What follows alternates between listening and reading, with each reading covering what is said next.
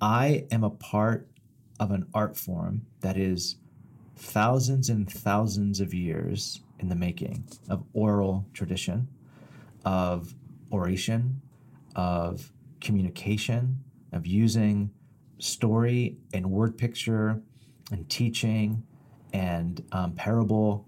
And not only that, I am in the tradition of Jesus. Jesus was a teacher, like he came as a teacher. And, I, and it's an art form. And I was like, why am I just realizing this right now? Why didn't someone tell me this like early, early on? Like what you do is an art form, just as much as like someone who writes music or someone who writes, who makes movies. What you do is an art form, and you create an artifact almost every single Sunday as, you, as a teacher, something that lives, that literally lives um, in the world. Hey, welcome to the Expositors Collective Podcast, episode 254. I'm your host, Mike Neglia, and the voice that you just heard is our guest for the week, Pastor Dave Lomas from Reality San Francisco.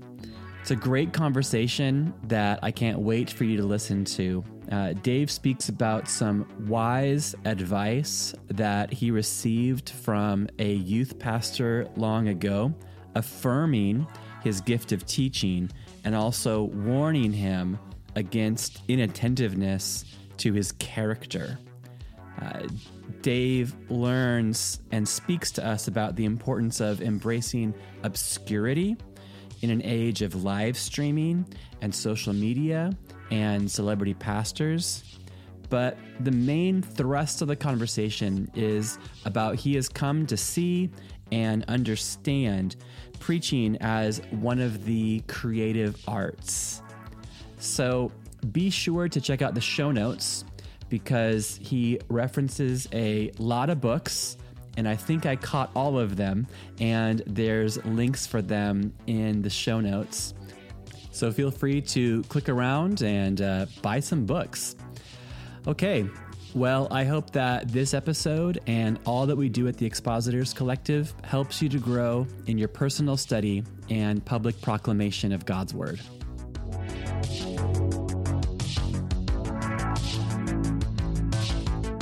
All right. Hey, welcome to the Expositors Collective podcast. I get to speak with uh, Dave Lomas from Reality SF. Good morning. How are you? Um, well, good morning to you, or good evening. Or I don't know. It's good morning. My morning. It's it's night. Hey, I I forgot to tell you this before we hit record. Did you know that your city and my city are twinned cities? So no San way. Francisco, it's ten thirty at night.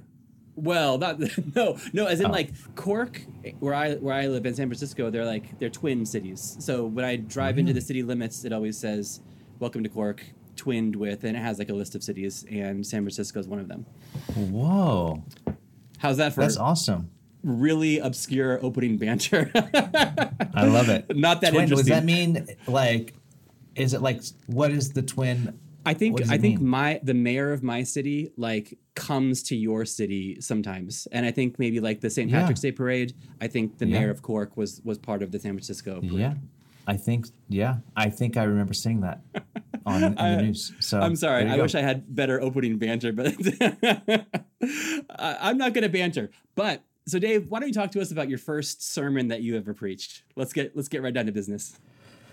Okay, so the, let me set the scene here. I was um, a a senior in high school. No, no, no. I just graduated high school. So I was. It was the summer of 1996. I had just graduated high school, and my youth pastor at the time asked me, after a year of leadership and being a Christian for about 18 months, asked me to teach the junior hires. And so I'm like, I don't know what that means. he said, he said, Well, they're going to gather in a room and you teach them the Bible. And I'm like, Okay, I'm like 18 months into this thing. What do I teach them? He's like, Pray about it and ask God what to teach them. And so I taught on the Great Commission. I don't know why I chose that topic. I do remember it very vividly. I remember sitting on my parents' dining room table because still lived at home, reading a bunch of youth ministry books because that's what my pastor gave me, and trying to put together a teaching on Jesus commanding us to go into all the world and make disciples of all nations. The thing is, I probably didn't know exactly what that even meant, but felt like it would be a really good thing to start with the words of Jesus. when you're teaching the Bible. And so I did, I taught, and I remember feeling afterwards like energized, like I love that. I wasn't a public speaker before that. I wasn't like, um, not, it just something came out. It was like truly a spiritual gift. I think God just like, this is my gift to you. I'm going to give this to you for the, for the, the, the church. So that was it. That was my first sermon. How did it go? Oh gosh, I I'm I'm trying to think. I don't re- honestly don't remember how it went. Yeah. I don't know if like kids were like. I think a lot of junior hires just kind of stare at you most Yeah. of the time anyway. Yeah. But But then I they all do became remember- missionaries. They all went to all the nations of the earth because they were so all- stirred by you. Yeah, it's funny. I have a. Uh, there was, yeah, there's a few of them in my church today. I what I here's what I do remember. I remember learning how to teach while I was teaching the Bible to people to junior hires who knew the Bible better than me because they went through like Sunday school and Awana, and like, and so I would teach on these Bible characters, and I wouldn't know how to pronounce their names because who knows how to pronounce Old Testament names? Like I was trying to pronounce Shadrach, Meshach, and Abednego, and they would I would just I'm like Shat Shatter, and then the kid like Shadrach, like they knew I didn't know, and so yeah, I kind of fumbled my way through teaching, and, uh, then eventually I remember my first sermon that I gave in big church, and this was a few years later. And I had been teaching junior hires and high schoolers, and then I was invited to the big church to teach the adults. And I remember after that, te- I don't remember what it was on, but I remember after that teaching, I had a bunch of like older folks who were mentors of mine who who I looked up to just affirm the gift of God in me. And then my senior pastor at the time pulled me aside and said, "Do you know what your gift is?" At that time, I didn't. I honestly thought it was like leadership or something. I said, "I think my gift is like leadership." He's like, "You have a gift teaching, and I see it in you. And here's my advice to you: take care of your character." And I thought that was kind of out of the blue. Take care of your character. I was like, "Okay." He's like, "Because you're gifted as a teacher, your influence will grow really fast, but your character will not grow as fast as your influence typically. So guard your character, or else you'll fall." Like it was a warning and a and a affirmation and an encouragement at the same time. One of the, some of the best advice I've ever, I've, I've ever been given. And um, I think God kept me in obscurity for a while, a long time in Bakersfield, my hometown, for that very reason. Learning how to serve college students, leading Bible studies in houses, and um, for years and years and years. And so, I think, and then then the internet came out, where it used to be like old school. You would have sermons on tapes, like legitimate like tape cassettes, and then and then eventually moved to CDs, and then it moved to MP3s on the internet. And um, I remember when that shift happened because we started uploading sermons on the internet, and I tried to upload my youth sermons on the internet, like my Sunday sermons from youth, and the youth, senior pastor said no. And I remember feeling so like offended, but I'm it's like the the the, the wisdom of God. I'm so thankful that he didn't do that. And I, my point there is that when right now as teachers are emerging, you are learning how to teach on the internet. Like meaning your stuff goes out to the world. And your influence can either grow really fast or you can say a lot of silly stuff that goes out into the world that lives forever. And so I think that I grew up in a time where there was an advantage of that stuff didn't kind of happen and I was able to be in obscurity and learn. But guard obscurity as much as you can or allow God to allow you to be obscure as you're emerging as a teacher. If you're teaching youth or college students, or if you're teaching Bible studies or Sunday school class or whatever you're doing, as you're emerging, even if you have a, a young church, like allow the obscurity to happen because that's the stuff. That's where like God grows you. You see obscurity in the life of Jesus, life of Moses, life of Paul. Like you see obscurity kind of everywhere, right? Uh, in Scripture, and the, the times of obscurity are very, very important to a life of a teacher. I probably went way off script there, but that's that's. No, I, I, I want to ask. Okay, why? Why is obscurity important? If you have something to say, why should you um, hide your light under a bushel? Yeah, yeah, yeah. Good question. Because I think, like my senior pastor told me years ago, because influence as it grows could really destroy you. And in obscurity, you learn intimacy with God, you learn dependence on God, you learn humility. So you think of I think of the life of Jesus, who was um, obscure until the age of you know people think around 30, 30 years old, and um, and what was the, all that time in the middle? Like I think it was him developing his dependence on the Father, him understanding his mission in life, what he's called to do, and then even after ministry starts, he's sent to the wilderness, and there's there's parts of that that was obscure as well. And then finally he emerges, you know, with the the gospel, the evangeli- evangelion, whatever that word is said in Greek, evangelion. Um, and uh, yeah, so I think that um, I think obscurity is important for that. It teaches you things that you can't learn when uh, when you're in front of a bunch of people or your your your teachings go out to a bunch of people. You need you need obscurity to to literally cut your teeth on humility and dependence and intimacy with God. Yeah. Yeah, well thanks for for unpacking that and what a what a rare thing I suppose you know those of us that lived and preached through lockdown when not having your in- sermons on the internet wasn't an option.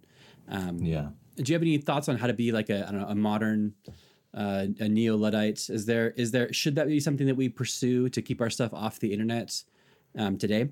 Because you know I hate to break it to you, but we're on the internet right now. Oh gosh, um, I thought you were doing tapes. You don't have a tape measure. yeah, stop by the foyer. Yes. Um, yeah, it's a good question. Okay, so I would say there's something about like the self promotion that is a part of um, pastoring over the last, you know, social media and especially through COVID, through lockdown. There's a there's a inherent like necessary evil in it, meaning you kind of have to do it because your people live online. Right. And I think you shouldn't ever get comfortable, too comfortable with it. This is this might be just super old school. I'm old. I'm like mid 40s now, so this might be just me just being old. But I think there is something about making sure that you're guarding uh, guarding parts of your life because most people know that what happens on the internet isn't that real, isn't as real as as as we all know it to be.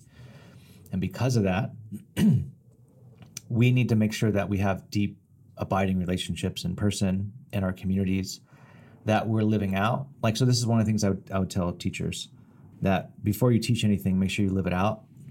And not only live it out, but work it out in your community. And then you're, you're able to preach it. So uh, one of the trap of young teachers is that the second they learn something, they want to talk about it. Yeah. Yeah. You probably get this all the time in um, Absolutely, yeah. your podcast. Probably a lot of pastors say this. And um, and I remember early on, a mentor of mine, uh, Britt uh, Merrick, who was uh, my uh, mentor in planting reality San Francisco.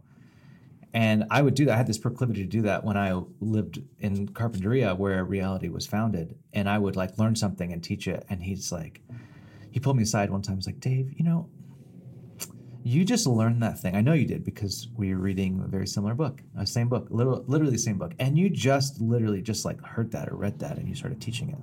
Like you should probably give a gap between like what you, when you learned it and how it's actually lived into your life and then teach it. And it was, I mean, I'm sure this people get this advice all the time. It's re- really one of the wisest things someone someone did in my teach in teach, teaching ministry, specifically because everything that we've done, like major series that we go through. I think of one right now, like when we did, um, uh, I think in 2018, we did a race and um, a, a, a, God, a gospel and race series, and that came after a few years of living with this content with a community of people that we just would meet over dinner and discuss things and how implications of this in our in our own lives or one of the things that we made sure that we were discussing in part of this series was that how we actually live out diversity in our day-to-day lives is making sure that every every every party we throw is like there's diversity around the table. And we had to do that for like a few years. Like wh- who are actually who is actually invited over our house on on the regular? And are we making sure that it's people from different life experiences that when we get people in a room and we did that. We we like lived this thing out for a couple years, and then lived it out for a whole year with a cohort, and then we taught the teaching series. And um, if I would have read a book and then taught, it would have been a disaster because I wasn't living it. So, so I, I think that I, I get, that is, is a very, very, very important part of like teaching ministry as well. So I'm hearing a lot of like patterns from your senior pastor when you were young to your mentor uh, in recent decades and then even what you're imparting to like the emerging teachers in your own community is it's like it's the opposite of rapid growth. It's the opposite of like public and flashy. You're Yeah. telling people instead of go for it you're saying wait. Instead of be loud you're saying you know be be still and be silent. Um, have something worth saying before you say it Yeah. Yeah. Yeah. So, okay. So I think one of the one of uh, the church's roles is to come at the world with the opposite spirit. So when there is a flare up of deep bitterness and anger, to, to to actually show up with grace and patience and when so the opposite spirit thing is a is I think a really important thing. So if the spirit of our world is constantly like self-promoting and pushing and loud and like ba ba ba ba ba I think there's some people think we have to be loud too. We have to be just as loud because if we are not just as loud, we'll just get pummeled by the by all the messaging that our church is getting. Well, actually try the opposite spirit. Try to whisper. I do this with my daughter. When she is not listening to me, I'll start whispering. And my daughter's three and a half. And she'll like pay attention. She'll be like, she'll lean in and it's like you hit her with the opposite and things get elevated like ah you start yelling and i start whispering and she's like and i think i think teachers have this really uh, important position in the church to like and in society to where when everyone sees that like all the self-promotion all, all this stuff and then to have the opposite spirit to be that still small voice you know which is very much like god. And um, I, th- I think it's it's how people actually can pay attention. Anyways, that's yeah that's what I'd say.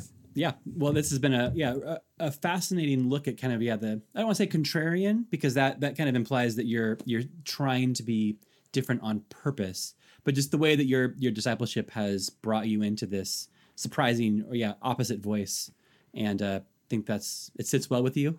Um, I enjoy talking with you, like you you've like you set me at ease in this conversation, and I think you're very like you're living this out, you're embodying this. Yeah, thanks. hey, I want to quote you now. So you said this. You said that after so kind of kind of moving out of the contemplative, thoughtful into the actual kind of preaching stuff, which this this podcast is about. Um, you said that after 20 years of preaching, 20 plus years of preaching, you're finally beginning to own the fact that what you do is an art form. Um, so I want to ask, like, what did you mean by that? What is the intersection between sermon preparation and the creative arts? How is preaching hmm. an art form? Hmm. First of all, Mike, thank you for asking me that because I love this question a lot. Because you can't you can't say it so much on on social media. Not not everything, but here, here's what I mean by that. Yeah, I just po- I posted that some time ago, a few months ago. I I okay, so I I in high school before I was a Christian, I would like help my friend's band write songs. And I'm not a musician, and I've always wanted to be a musician, or I always wanted to be an artist. Like I, I see people that are very artistic. I'm around a lot of artistic people, and I've always thought like, wow, I wish I was artistic. I wish I was like a designer or like an architect or a musician or a comedian or some sort of like I love the creative art form. And very recently I've had this like a moment of like I am a part of an art form that is thousands and thousands of years in the making of oral tradition, of oration, of communication, of using story and word picture and teaching and parable. And not only that, I am in the tradition of Jesus. Jesus was a teacher, like he came as a teacher. And, I, and it's an art form. And I was like, why am I just realizing this right now? Why didn't someone tell me this like early, early on? Like what you do is an art form, just as much as like someone who writes music or someone who writes who makes movies. What you do is an art form, and you create an artifact almost every single Sunday as, you, as a teacher, something that lives, that literally lives in the world every week. And so how you put that together um, needs to be thought of as an art form. And then it helps me, and it has helped me like prep or even sometimes read. So one of my favorite books, I'm sure that it gets mentioned on this podcast, is The Homiletical Plot. Um, not not as much as you'd think. Yeah. So thank you for such. Yeah, Lowry has a great contribution that more people should know about. Yes, the homiletical plot has been, I, and I give that to every teacher that I'm like teaching how to teach. It's it's and and um, any book you get on screenwriting or storytelling, like these kind of con- these contributions help you in framing. First of all, how to tell a story. How do you tell a story? How does a story and the point of a story get down to a human experience that everyone can relate to? Um, how does that story fit into your point and then how does that point fit into like your thesis of a sermon or like what you're trying to do in a sermon and the, all, learning all that stuff is an art form right like i was sitting with someone someone who's going to be teaching for the first time very soon and they were telling she was she said i think i have uh, this story the illustration and then she shared it with me and i'm like okay let me tell you okay first of all the, an illustration or a story has to communicate like one thing really well and you have to set that up and it has to land. And when it lands, you have to take that landing right into like what the point is. So I was teaching her how to tell it, and then how does that fit into the sermon or this point or this movement in this part of the sermon? And and as I was chatting uh, with this person, I was like, oh my gosh, this this is this is the art, right? This is the art of teaching. This is like how do you take a story or an illustration or a parable that is communicating something that we all know, they all have access to, but the parable is the teaching. Like Jesus hardly ever explains a parable. The parable is the teaching. So, how do you share a story? And the story sometimes just has its own point. Like, how do you do that? So that's not, that literally is an art form, and I just geek out on this stuff. So, for me, like, as I'm putting together the sermon, everyone puts together sermons differently, but I use like giant pieces of paper. I use sticky notes. I use a whiteboard. I use a word processor. I use uh, photos. I'll take photos and go through photos, and I have a document of just a bunch of questions when I get stuck. A bunch of questions. Like when I get stuck, usually the first question is, why am I stuck? What is it about this topic or this point that I don't like or that I do like?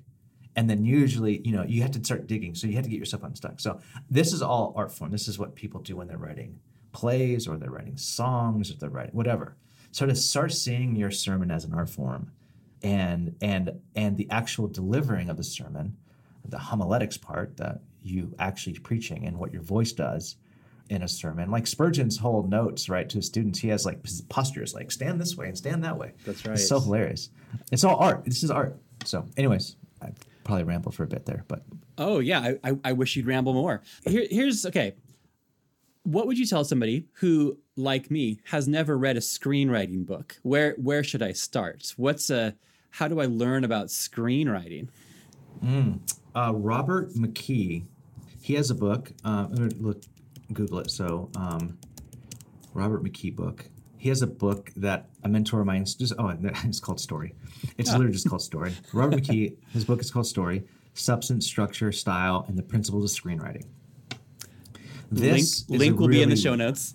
yeah, this is a really good book. A mentor yeah. of mine, yeah, who is a you know a, a, teacher on a global level for years and years and years and years, said this get this book, and this book is helpful in like what is what are what are scenes.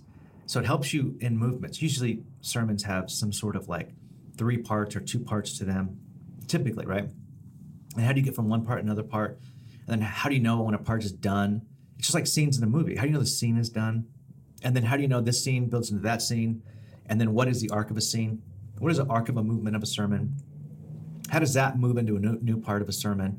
And how does that part of the sermon then serve your, your thesis? And what are you doing in the first part? What are you doing in the second part? Some of this is homiletical plot, right? His like whole whoops moment, like how do you disrupt people's narrative to get them to listen? And then once you disrupt their narrative, how do you actually solve the problem? This is what every kind of movie does. It presents a problem and it solves a problem. Presents a problem, solves a problem. And our minds are kind of wired this way in that story, gospel stories are told this way too. Like it presents a problem. What is the problem? And what is so? This is a good question to ask when you're writing a sermon. What is the problem? What is the problem trying to solve? And then what would the world be like if I solved this problem? Or what would the world not be like if I never talked about this problem? And then what is the good news? Like what is the good? Of course, Jesus is the good news gospel, but how is the gospel of Jesus the good news in this in this particular instance? These things help you frame. So so that that that screenwriting book is a very helpful book. Even on characters and how characters are developed are super interesting, and um, yeah, all that stuff is super fascinating to me. And then when you watch movies or you read books, you know what they're doing, and when you know what they're doing, it's like the Matrix, where you see behind the thing, all the numbers going down. Yeah, you're like, oh, I know. Like you watch the new Top Gun, you're like, oh, Act Three. Oh, I know this is like that. Literally, the scene closed. It went dark. Curtain. Act Three. Like you know, this is Act Three. This is going to be, and you know what they're doing and it's super fun. You're like, oh, I can see it all now. Yeah.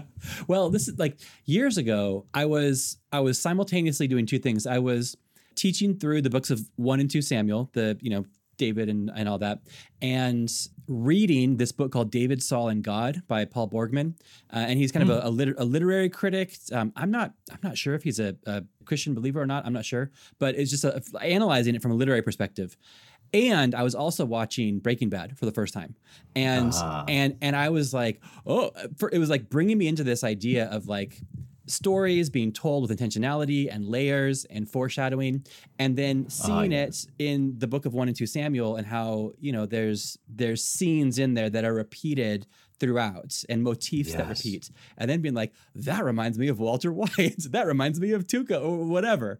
And that just for me just opened up stories uh, well told stories as um, like understanding the skeleton behind it or as you would say the the matrix code behind the supposed reality. And it's been very helpful. Oh, and i really think i've been a better consumer of media ever since and then hopefully a better teller of stories ever since. yeah. That's so good. Absolutely. I, I think, you know, I think um, what you just said, first of all, it's fun because I think most, a lot of people don't watch movies well or read books well in the sense that they don't know what that's doing and they don't know what, like, they're uncovering behind the story, you know, the human element. I think pastors really need to be good at that because I think even movies and books and stories are telling us about the human experience in ways that we can, like, uh, have inroads at the gospel. So that that that is popular enough that the producers behind this or the publishers behind these books know that this is the human experience and needs to get out there. So, and I also would say, absolutely, the stories that are told in the scriptures, the foreshadowing, it is so good. The repetitiveness of a story or a motif that gets repeated over and over and over again is so so good. And when when you find good commentators that point it out, when you find good, because sometimes you can't find it, you won't find it. It takes you it takes commentaries to point it out, but you have to know what you're looking for. And when one of them points it out, you're like, oh, that's amazing. I get that. I see it. You know. And so it's just learning how to how to see that way. You, once you learn how to see that way, you're looking for commentators that are pointing out motifs and ways, like reading. I think it was. Uh, maybe Walter Brueggemann, his commentary on Exodus, and he does a lot of the motif and the story and the story behind the story, and it was mind blowing. I'm like, why have I never understood Exodus like this? And as you, I think you have to know what you're looking for. So yeah, yeah, yeah, or, or just live with it for a decade and and read it and reread it, and, and you know maybe teach it to a class and then and then interact yeah. with the, the, students interacting with it in with you and then you take notes and there's there's a you know as Tim Mackie says, uh, "What Jewish meditation literature?" So it takes it takes meditation sometimes for these things to to unlock. Oh yeah, yeah. I was literally meditating today on uh, that passage in John nine where Jesus heals the blind man, and then the Pharisees are like, "Who healed you?" You know, and they get all mad at Jesus. And then as I'm meditating on it, I, mean, I probably knew this, but I it was like fresh revelation this morning on like how the religious leaders were actually the blind ones in the whole story, and they were so blind and then the, the way that John writes the story is he uses a blind man to tell the story of the blind Pharisees, how Jesus can heal pretty easily, maybe even some in some ways weirdly, mud, spit and mud, and how the actually the people who see are the ones that are preaching to the people that are blind, but but the leaders are supposed to be the, the ones that see. And I thought about that as a leader, like God help me see, help me see because I don't want to be blind to what you're doing in our church what you do in the world. And I don't want to be like, I know, I already have, I know the Bible, I know exegesis, I know how this. I don't want to be like this Pharisee. So, but even the motifs, like there's ways that John is telling and Mark is telling their stories. So you get these underlay, like there's a reason why he put these two scenes together, you know, not only because it happened, but there's a way they're telling the story. Yeah, yeah, yeah. Thanks for that. It it happened, you know, and and it probably even happened in that order, but it's also told and retold in a certain way that highlights this truth. Oh, absolutely. Yeah, that's yes, exactly. Yeah, I guess It- once it- once people it- get into kind of the, the literary stuff, I think a lot of emphasis on like, isn't the author clever in in doing these things? And yes, and and, And. it happens. This is why, yeah, you brought Mackie. I I love the whole like Mackie saying the Bible is a library of books, both human and divine. So God uses humanity and their experience, and since they, you know, the way they grew up, everything, he uses all of that, the way they put story together, in order to tell his story. So it's human. It's a human book and it's a divine book and it's God inspired and God breathed. And as you approach it that way, if you're just approaching it from the like, the like, and this, I'm, I don't think this is controversial, but maybe it is in certain circles. If you're just approaching it as a book handed down by God, and that's it, then you're going to miss so much. If you don't see the human element of the way the story is told through humans by God, then you're going to miss layers. You're going to miss like, don't you see? And I think that's what everyone's favorite like parts, because of them was human. This is why we love teachers that like, you know what's going on in the first century there, and you know what this word is, and you know what this is connected to, and you know what's going on, and and you're like, you open up the world of the Bible. yeah, I, I don't think that's controversial. we'll see. We'll see. And I just yeah, email you. Hey, we'll see. We'll see. Yeah, make sure to email uh, what Dave at SF. No, um, no, I'll, I'll um, okay. And you know what? I'm I'm just aware of the time. Uh, maybe there's a final question. Uh, so Dave, how are you? How are you trying to improve? Uh, you have the advantage of of preaching for a long time. You've had, you know, more than 20 years of experience, you know, in the pulpit, and and you're not that old. But how do you want to get better? Wow, that's a good question. How do you think about that? For me personally, just this is like more logistics. What I've been trying to do to get better is I am a manuscripter. So I manuscript all my sermons. I do that for a few reasons. One, I teach multiple services, so I want to make sure what I say in one service, I say in another service. I did way too many drugs in high school before I was Christian, so my memory is kind of shot, so I don't remember sometimes. So I need to write it down and sometimes just go to read. And so one ways that I'm I'm trying to get better is using a manuscript, but being being okay with going off script and saying a lot of things from memory and unction and like things that are in me. So that's one way I'm trying to improve. Another way, this is way more practical, is like writing up owning. So I, I had to I had to do work with a coach on this, and I'm I'm getting better at it, but it's still sometimes stressful. So I don't recommend this. Like so, I'm gonna say something I do not recommend. I write most of my sermons on Sunday morning. I'm a procrastinator by nature, and I am well, not a procrastinator. I'm not a procrastinator by nature. I work best under pressure by nature. I should probably say it that way. I don't really procrastinate on a lot of things. I, I actually work better like on under pressure. So I work with a coach who's like this world class coach. He's like, so you write your sermons on Sunday morning. I'm like, yeah, and I hate it. He's like, okay. What are you afraid of? I'm like, I'm afraid of like not showing up with something. He's like, have you ever not shown up with something? I'm like, no. He's like, so you're afraid of something that's never happened? I'm like, yes. He goes, what if you just started embracing the fact that you work really good under pressure and the best things that you come up with to say are Sunday morning? I was like, huh, okay. So I study a lot. I study usually, you know, 20, 10 to 20 hours a week on a sermon. Throughout the week, I'm reading all this stuff. I have outlines, and, and then it all comes together for me early Sunday morning. I sit and I'm like, how does this all fit together? And I write. That's typically how it works for me. So embracing that, but also not afraid of like scripting. I have to have an intro written before Sunday morning, and I have to have the movements written. So it's not everything is done Sunday morning, but the actual like, okay, this is where I'm starting, and how do I flesh out these movements, and what ends up on the editing room floor, and then what ends up in the sermon.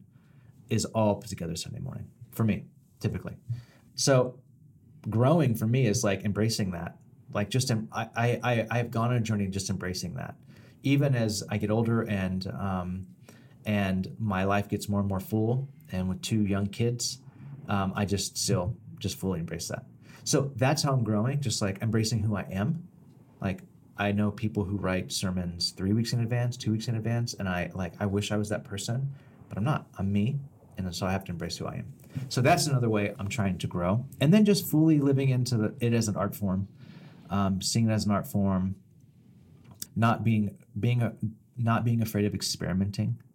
Meaning, a few weeks ago, I read a kid's book. Just like I put a stool next to the, the pulpit, and I sat in the stool and I did story time. And I would never have done that before, but I just like I'm gonna try it. I'm gonna see how it goes. Like, I want to tell this story from illustration from a book that I read to my daughter, and I think there's some really good way it illustrates this point in the sermon. So I did it, and it landed like really well, and people were like, you know, that's different. Like it kind of moved me from a different place, and I was able to receive that. And so then I did it again with a novel two weeks ago, and just read a part of a novel that I'm reading, and um, and I just I, I'm not afraid to like just experiment. So yeah, those are Well, those are yeah. the ways that I'm. Here's my to grow. question: Did it work as good the second time? Oh yes, yeah, yeah, I did. Oh, The really? Okay. novel. 'Cause Yeah, often, no- often the- the- sometimes the, first time is like innovative. The second Oh, yes, time's yes, yes, lame. yes, but I'm yeah, glad. yeah, yeah, totally.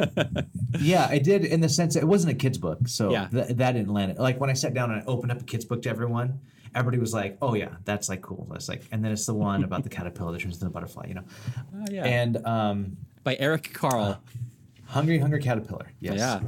Oh, gosh, that book is so good. I- it's like So- it's like I could almost reach it. It's it's right over there. Oh yeah, I'm it's so good.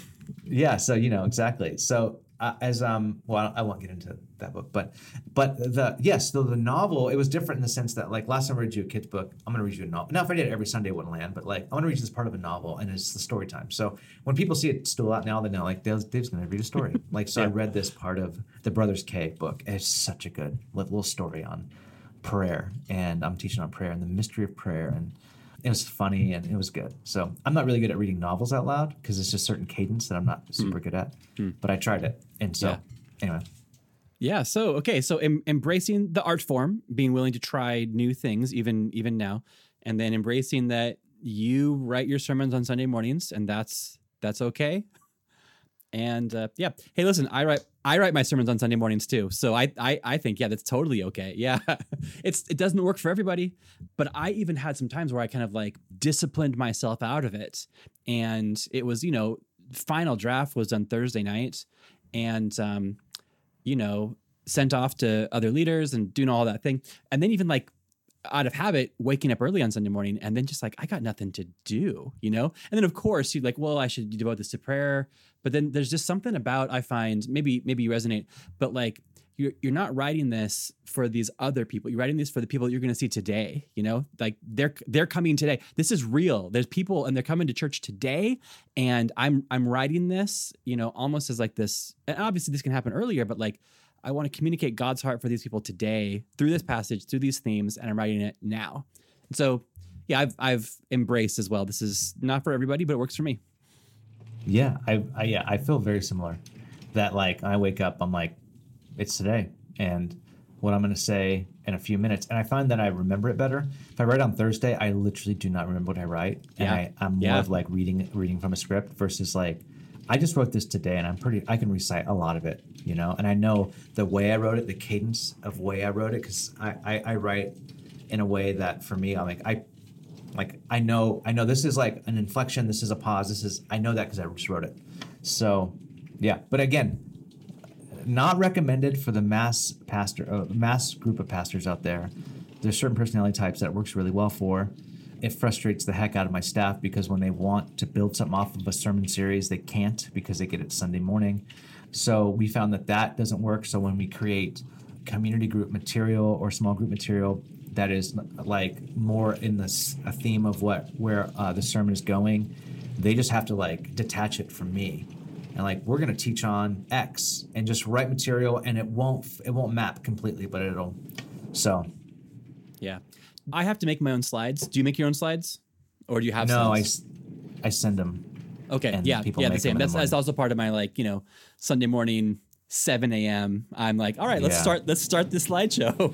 yeah, yeah, totally. Yeah, I, I, I, I did that for a few months, and it stressed me out personally, and uh, I liked it. Then it stressed me out because it was too much crunch time, and we start early now, so so I couldn't do it. But I actually like the deadline. I like the deadline of I have to get my notes to these people by this time, or else the slides won't get done. So I love that deadline for me personally. I'm like, okay, here's your notes for the slides, and now I have to take a shower and go to work. You know, Yes. so yeah. Well, okay. Well, Dave, this has been this has been yeah. I really really enjoyed this conversation. Thanks for yeah bringing us into this practice of yours. Uh, you know, from inviting us into kind of a, a calmness or a or an obscurity, and then out of that to then embrace like the artistry of it, and then to be ourselves, no matter how quirky or odd or different it is. So, thank you very much. absolutely, Mike, it's been a pleasure. Super fun. Yeah. And uh, to the listeners of the podcast, I hope that this episode and all that we do at the Expositors Collective helps you to grow in your personal study and public proclamation of God's Word. Thanks, Dave. Well, thanks so much, Dave. And thanks to you for listening all the way through. Now, if you're listening to this on the week or the month that it was originally released, it means that we are heading up to Christmas. And if you are looking for some Christmas preaching encouragement, well, then I'd encourage you to scroll back a few episodes because there's a compilation episode that we put out a few weeks ago uh, with different preachers and teachers uh, giving their own advice as to how to preach the best Christmas sermon possible and how to structure the month of December in a way that honors your congregation and also helps you as a preacher to manage time. Uh, Dave is one of the voices in there, uh, uh, along with uh, Taylor Turkington, John Brown, John Stark, and many others. So scroll back if you want some timely December advice or encouragement. Well, anyway, I hope that this episode and all that we do at the Expositors Collective helps you to grow in your personal study and public proclamation of God's Word. See you next Tuesday.